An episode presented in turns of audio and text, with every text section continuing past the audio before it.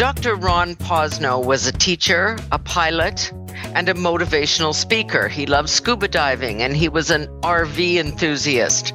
He writes novels for fun, although they do remain unpublished. Ron says most of everything he learned that was worthwhile he learned in the RCAF or as a teacher in the public school system. Well, he is still teaching all of us. He is 81 years old and has been diagnosed with MCI, mild cognitive impairment. It's a precursor for dementia or Alzheimer's, one of the 13 forms of the disease. He has become an advocate for MAID, medical assistance in dying. I want an assisted death, he says, and until then, I want the peace that comes from the assurance it will be provided when I need it or want it. Ron and his wife Sandy, his high school sweetheart, live in London, Ontario. And Ron, thank you so much for being with us today. Well, I'm very pleased to be able to join you. But it, it's but, just great. Yeah. Tell me a little bit about yourself here. 5,800 hours of flying with the RCAF. What was your job primarily? Well, when I did all that flying, I was no longer in the RCAF. what did you all... sneak a plane home or what? No, I didn't. I, uh, I, I got out of uh, military college and, and, then became a public school teacher. Amazing. And between uh, my wife and myself and a variety of other adventures, including three years living in Europe. Yep. Teaching Department of Defense school kids. Um, I I continued with private flying. So I ended up f- with 5,800 hours. I was fully wow. rated instrument pilot, twin engine pilot. I've flown all over North America, up past the Arctic Circle, down in the Caribbean to go scuba diving. And uh, well, fortunately, my wife was able to join me on most of those journeys. So we we've lived a very full life. No, have you ever? And uh, well, my dad was was Air Force, so I have my biases. I was honorary colonel there, so I too have gotten to the Arctic Circle, but uh, yeah. in a slightly larger plane, probably. Oh, am I had a single engine airplane. You're crazy. All right, Ron, tell us a little bit about what your life is like now. I, I read that you said that you gave up golf, but it wasn't because of memory issues that you couldn't remember the score. It's just because your knees are bad. That's How right. is the MCI affecting your life? Well, it, it, it I, I look at it this way. Um, I, I have never, ever, and I used to teach this when I was working with uh, people with exceptional needs, whether they're children or whether they were adults. Uh, you define yourself by what you are able to accomplish. You do things. So when I was working with very exceptional, uh, needed, needy children, we didn't talk about what you can't do. I, I've heard, read so many other stories about uh, classifying people on the basis of what they can't do. They can't read, they can't see, they can't walk, they can't do that. That is not what my whole life's been about. My whole program with people is to focus on what you can do. And you start with what you want to do. And you help people, you support people and trying to enable them to accomplish this can do and want to. So when it comes to me, my life was the same thing. I always focused on what I can do. So when now when I have MCI, and I'm pretty sure it's moving well into Alzheimer's, as it might very well be there. Well, a 65% chance would become Alzheimer's. I uh, I don't look in terms of what I can't do it's prevalent. I know I can't do today what I could do a year ago. There are certain things that happen all the time. My short term memory is practically gone. I can't remember what I had for supper last night, for example. Yeah. I have to look back in my little date book to see what I did to help me. Well, you see, that's what you do when you're got special needs. You develop routines so you don't break a routine. You've got backup plans to to check on what your life's all about. But I focus, and I, I say this quite decidedly. I've got three ups every morning. One, I wake up. Two, the sun's up. Three, I get up, and then I get a bonus. I turn around and ask Sandy, my wife, "What's up?" So, but it's that. It's that. It's really. Um, I can say, well, yes, I am losing, literally losing my mind. Mm-hmm. Um, my worry is not that at all. I don't have a worry. I have a real benefit. Sandy and I are enjoying a life together now that we've never had before. And we've had a lot of living to do over 60 years together. It sounds like it, and you traveled and you did things together, and you you shared a, a worldview and and a life view. Exactly. And she is on side with you in in terms of your mission now on on medical assistance in dying. That yes, that, yes, it, it, we, we, talked about it. You see, a large part of my concern it's it's, it's not just me. It's not my mm. problem. It's the people. My wife first. Right uh, you're you're you're aware of what happens when you get into that last stage, the end of I life sure stage. do, because my mother went through this. Yeah, that's right. And I have no desire at all to drag my wife into that turmoil. We have friends, we have other members of family. I don't want to drag them into that. That's an, a terrible, and I won't even talk about today with the issues of, of COVID 19. Right but I'm just talking about it generally. So I have no desire to go there at all. So uh, MAID is a wonderful thing. And I learned from another care provider, a wonderful expression. Just after I uh, was assessed, a year or so afterwards, two years maybe, um, a producer from CBC came to me Alisa Siegel. Mm-hmm. She was producing shows for Michael Enright on Sunday morning edition. Right, right. So she spent uh, two days with me, with my friends, people we know, interviewing me, and she created the show for Michael Enright, a half an hour show. She did a wonderful job, and Michael Enright, as you know, sounds great. Yeah. they were taken with my idea of what you've just talking about I wanted a, a death, a physician assisted suicide. Well, from a con- from that show going out, I got over immediately over five thousand people coming at me that next week, wanting more information. I don't know how they did it because there was no connection information put out on the radio, but they tracked me down and do it. Well, a woman from Windsor got a hold of me, Terry, and uh, she said, "We heard your broadcast Saturday morning, Sunday morning, and my dad was assessed with Alzheimer's five years ago. Since his assessment, he never goes out of the kitchen. He stays home, locked mm. in there." And we listened to your broadcast, and he turned to me and said, "That's it. That's what I'm going to do. Yeah, I'm going to get that MAID." Well, the bottom line was uh, I had to tell Terry, I'm sorry. You can't. not available now. Yep. We got to get the law changed. Well, she told her dad, and dad had a about 10 days reprieve there. He went back to his original life. He was a retired car worker and uh, he had a garage workshop.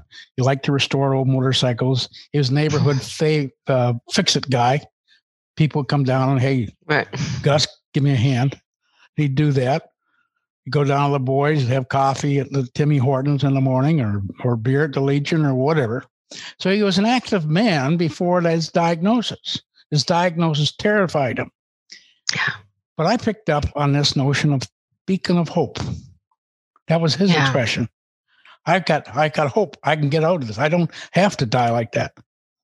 Well, I told Terry, she told her dad that MAID right now was not available. The next news I got from Terry was a picture of her on the icy shore of the Detroit River. Gus had fired up his motors. He pushed his bike out to the garage, three o'clock in the morning, drove down the river, and jumped in. Wow. So I'm I, I've since learned, and I love it. Yeah, it's a great expression, beacon of hope. I've talked to so many people, not just people with with dementia, but other kinds of people with real problems, significant problems.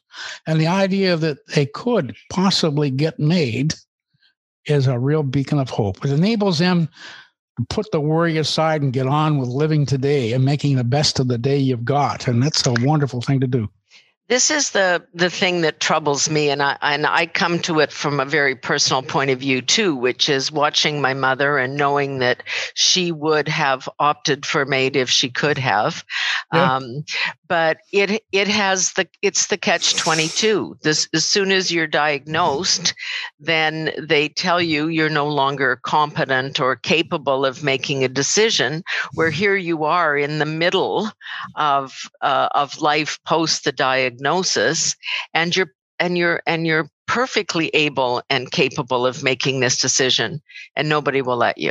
That's right. And you see that's that's this isn't irony it's a terrible mm. thing. Yeah. It's a terrible thing. You know, I, I'm the same. I, I tell people you're the same the day after diagnosis as you were the day before. Exactly.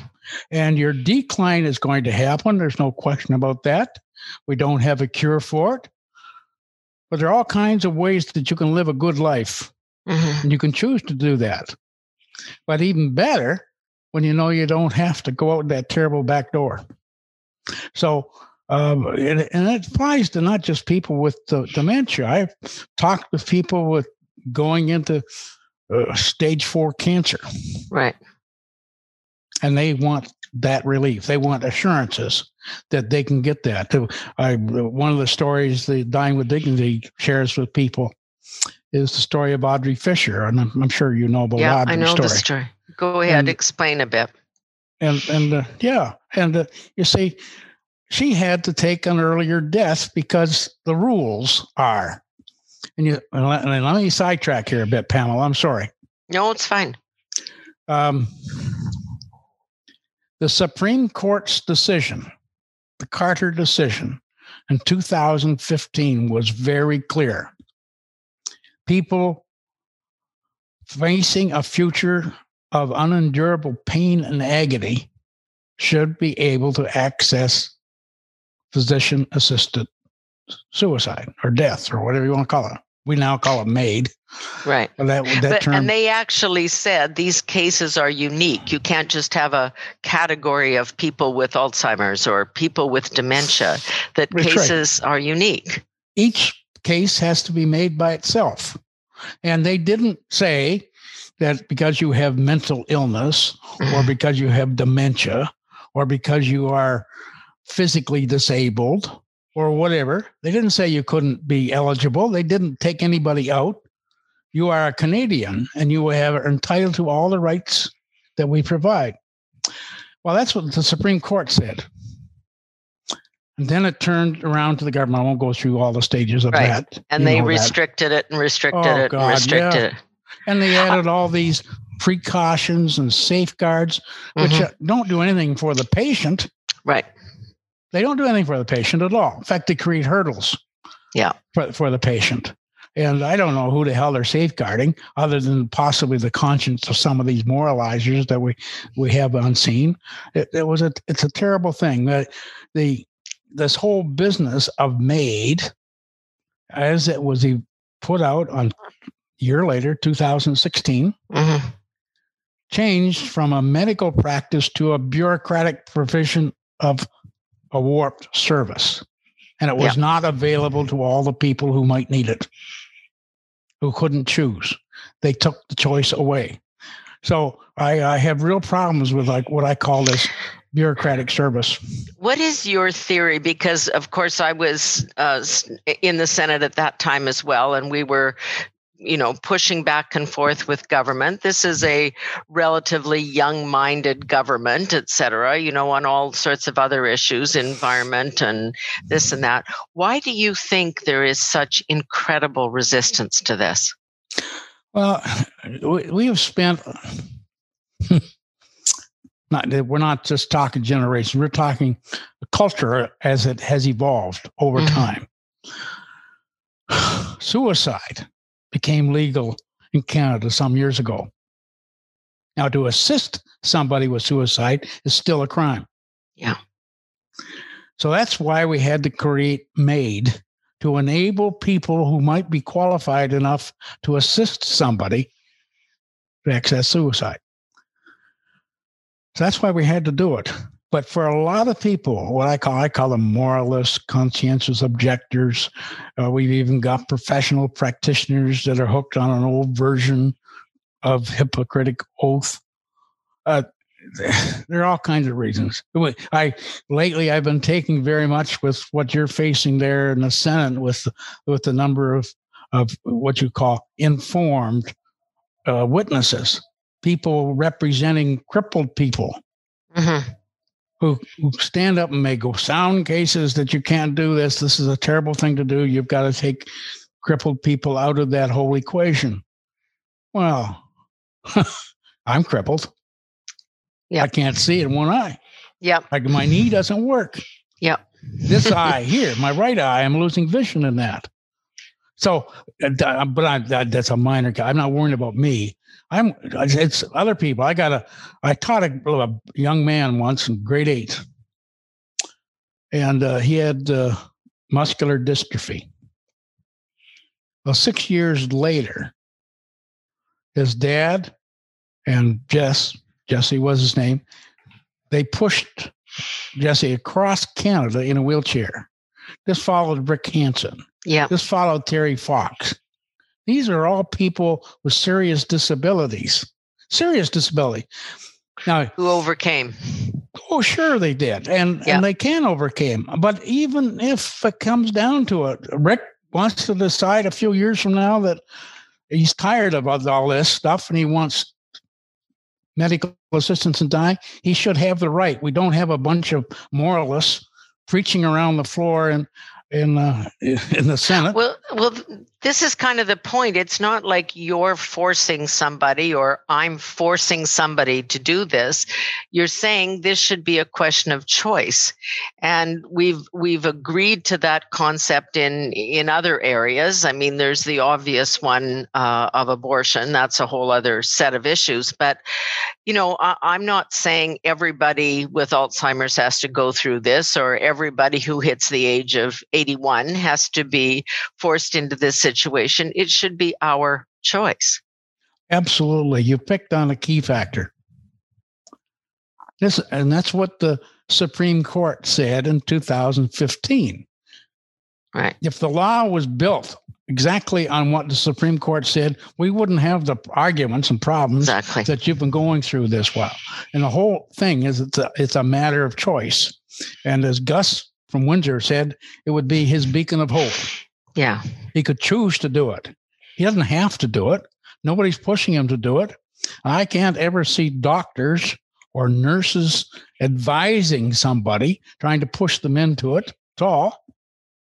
But I do I do want doctors and nurses to inform people about the possibility of this choice. And if if they don't want to be involved to recommend you to someone else to say I know Dr. Smith over here does it and Dr. Jones is not interested, so go see Dr. Smith. Absolutely right. Yeah. And and and and be patient centered enough to follow up on your reference make sure that, yeah. that it actually has taken place. Now, of course, in today's world with COVID, it's, yeah, it's become it's extremely different. complicated. But the point is, it is a it is a person's right to choose, and it's a doctor's right to provide assistance. And this decision of whether you're going to get involved with MAID should be like any other kind of medical decision. It's a decision between the patient and the doctor and not some independent witness somewhere else. We got this is a medical we have do not yeah. resuscitate orders. That's All the it other requires thing. is you sitting down with your doctor, yeah. discussing the thing, and signing the government form. That's and that the becomes that becomes the rule. That to me you see is the is the establishment of the principle. And we've all done it who've gone through uh, a surgery. I've done it for family members for my father when he was going in for heart surgery. You have that discussion. You sign that. Do not resuscitate me if i have no mental capability if i have no physical capability and certainly if i have neither. Uh, do not resuscitate. It, it right. to me it is the same principle it's to me, it's the same thing. I don't see uh, anything different, and we don't need to have all. You, you Pam, you've had the direct, immediate experience. I I go. I, I found it interesting. Um, there in February last year, I think it was February. Whatever. I know. Just recently, the lawyer that fought the case for Sue Rodriguez back yeah. in '93, Joe Avery, I think is his last name. Nobody's ever, I've never heard his last name pronounced. A V A R Y, Avery. Yeah. Joe uh, supported Sue in her case, There where this issue became a big thing. Now, they lost. Yeah. But Joe supported Kay Carter in 2015, and they won. The decision now, that got us this far. Yeah. Yeah. And here, here's here's the key point when MAID finally came out of the wash tub in 2016, he would not vote for MAID. He could not support it. He said, This is not what the Supreme Court said. Yeah. And he had all kinds of reasons why this was a lousy, terrible bill. Could have complicated and, and messy. Yeah. yeah. Uh, you one of the things i mean this is an issue for a lot of people. I think the numbers are about half a million 500000 people in this country living with a, a, a dementia diagnosis and we're we're di- we're it's about 25,000 people every year that are added right? That's, so well, this that, is those are the facts yeah, uh, from ASC now I will add a bit to that. Yeah. There's a tremendous fear in the, the general population ignorance fear, prejudice, whatever you want, but they but they won't go and get a diagnosis. Right. I'm doing workshops all the time and I'm finding people who won't do that. They don't want to find out. It's like going back 20, 30 years ago, they wouldn't go and get a diagnosis of cancer. They were afraid right. of it. They were big C. We won't do it. So yeah, there's a little more than more than a half a million, over 500,000 people we know, but they're diagnosed. I would suggest we're 30 yeah. or 40% more of our population who don't know and won't find out. Well, that's also part of this issue because once you're diagnosed, it's kind of that moment where you are then considered not competent to make a decision because you have this diagnosis. So uh, you're probably going to find more people that are saying, I don't want the diagnosis because I want to be able to make a decision. Well, I can go back and say that there are a lot of physicians who have a lot different kind of attitude. Are there for physicians? Yes. Yeah. Absolutely. Yeah. Do we have a college of physicians and surgeons? Yes.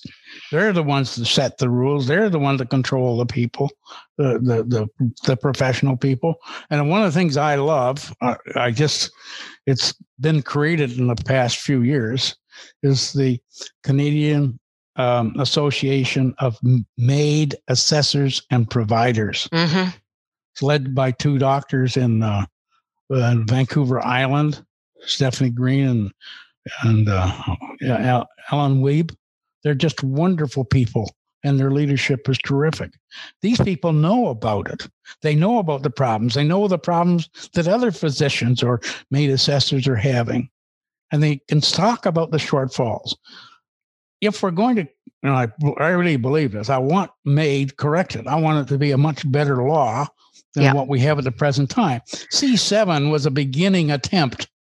Now it's becoming contaminated by the same people that contaminated MAID in the first place. But yeah, this is uh, the, and the legislative process is very difficult. I mean, the Senate's about to look at this next week. Of course, there will be amendments proposed, but um, you know they may or may not pass, and the government may or may not do anything about it. The um, it, it's just not the best way to try and fix a bad piece of legislation is to add some stuff onto it to try to clarify. We we need some clear thinking about this, and we just can't get anybody to uh, to agree to that. Uh, the first study of this, the government sent off to a group of academics, but they weren't allowed to make recommendations. They were oh, just oh, yeah. allowed to, just to look at problems. it. Yeah. So yeah. then nothing could uh, could move forward. I want to ask you a couple of specific things because they uh, the language around this stuff is always interesting. You prefer to say you're seeking advance consent not an advanced request. That's right. Explain that. Well, an advanced request, yes, that could go both through, but I have no confirmation that nobody's go- that anybody's going to act on it. Right. I can file the request. Great. Yeah. But I want a confirmation that somebody will act on it. So this is why I want wanted advance consent. And uh, and you see, this is why we got to get rid of this death in the foreseeable future part of right. current MAID and why we have to get rid of the problem that, that uh, Audrey Fisher had with final confirmation. Yeah. But I want a consent from my physician that that at certain date or in my case i got eight conditions specified yeah that when these things happen then you'll provide me with MAID that's my beacon of hope Let's go through that. Uh, you do. You say you've got eight conditions here. I've got them in front. Do you want to explain what what you've laid out? Well, I'll try. I haven't got it all memorized. I've, I've, I've gone through list, it enough, so I'll but help you, you out. Can, you can help. well, my first one, my first one is is is basically when I can no longer communicate. Yeah. Anything with my wife, my family, friends, I don't know who comes in the room. I don't know what they're talking about. And this kind of incapacity could vary. Some days it could be terrible, and other days, yeah, you might recognize, but that recognition factor will last for a few minutes, and then I don't know. Yeah. Then the other thing that comes along is that I see somebody strange in the room, and I get become paranoid become extremely fearful. Well, I know my general reaction to when I become fear, it's not running away. I tend to attack. Yeah. That's my military background. I don't know. Yeah. But that's just my nature. I fight I think back. it's everybody's instinct. Yeah. So I don't want to fight people when they come in to help me. My PSW is coming in to change my diaper. I don't want to have to fight him, her. Yeah. So okay, then then there's this issue of uh, of uh, imagination. That hallucinations, all of those things. hallucinations. I don't know. Yeah. All the strange stuff.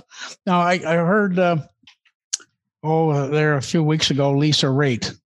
Yes. Trying Whose to explain husband has what it was like onset. with her husband yeah. with early onset. And yeah. that's the major problem. That this poor man has got all these imaginations, and he doesn't know what's happening. And he's talking to him in the middle of the night. He's he's flailing out. He will strike people. Well, he's a big yeah. guy. Yeah. So I, I I don't want any of that. I sat with my mother one day, and she, um, I think she on some level knew who I was. I, I mean, certainly uh, a relative and and somebody that she felt close and comfortable with. And she had been a teacher all her life and taught drama and some sports, all the extracurricular stuff. And she, she, in a very very lucid way, said, "Well, I've got the girls here from the volleyball team." And I said, "Well, well, where, mom?" And she said, "Well, here."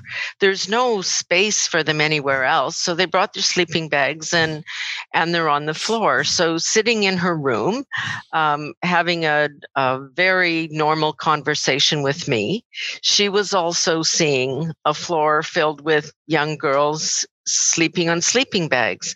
Right. Um, you know, it, it's just you learn, of course, as somebody who deals with this, you don't argue and you don't say, no, they're not there. You say, oh, that's interesting. And then in a moment, they're gone.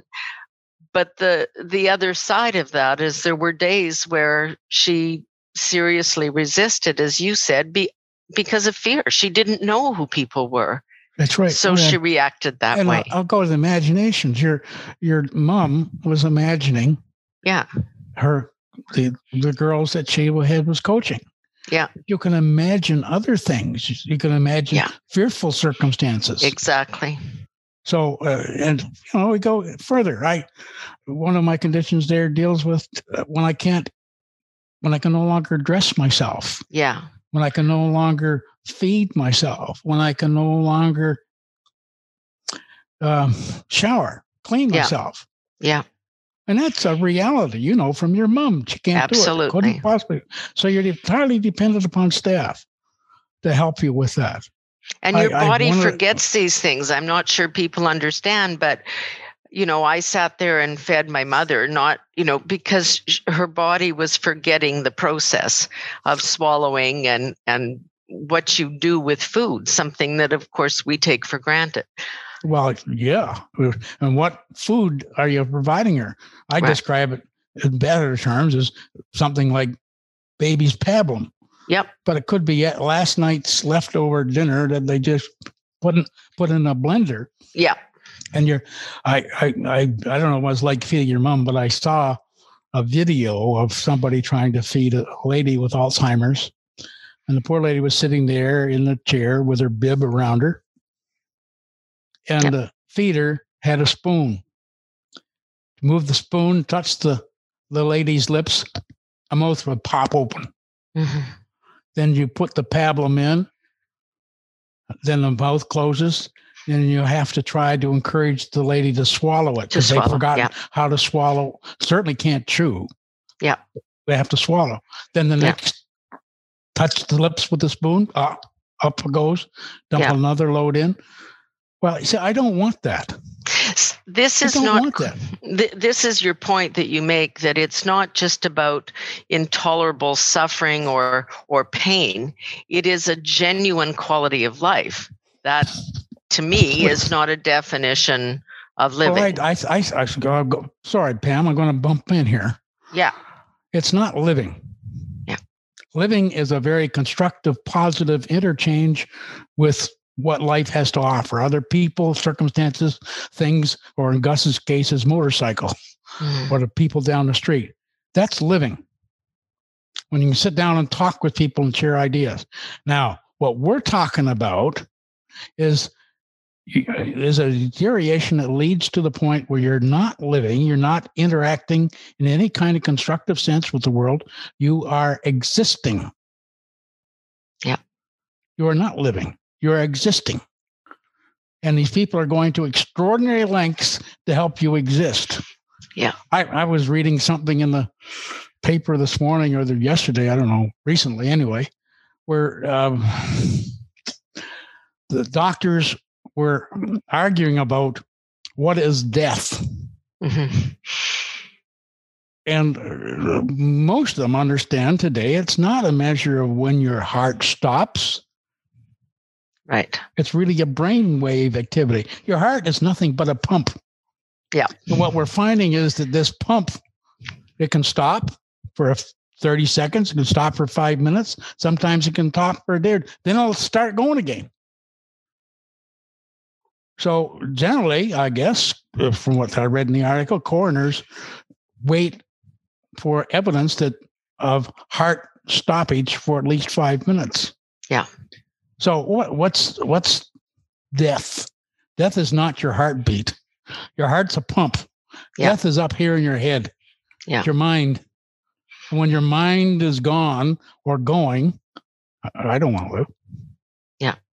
I don't want to live. Now, other people may choose to do that. yep that's the thing I, I have no problem. Let Yep. them choose what, the, and if their family and the supports are there for it, by all means, let it go. I don't want, I don't want to see these people abandoned. This is what's happening right now with COVID. Yep. Why are eighty percent of the deaths in in our folks homes long-term thing? Uh, why are they dementia people? Well, we're doing the worst thing possible. We're locking them in a room. Yeah. Absolutely the worst thing possible So, give um, us your. Um, I, I, was interested when I went on your website. You you have a uh, a section there, and it's called the Serenity Prayer. Yeah, of course, many right. people will know it. God grant me the serenity to accept the things I cannot change, courage to change the things I can, and the wisdom to know the difference. So here we are as we face this issue once again uh, politically in our houses of parliament. Um, give us some wisdom. Tell us what we should really be thinking about. What are we really thinking about?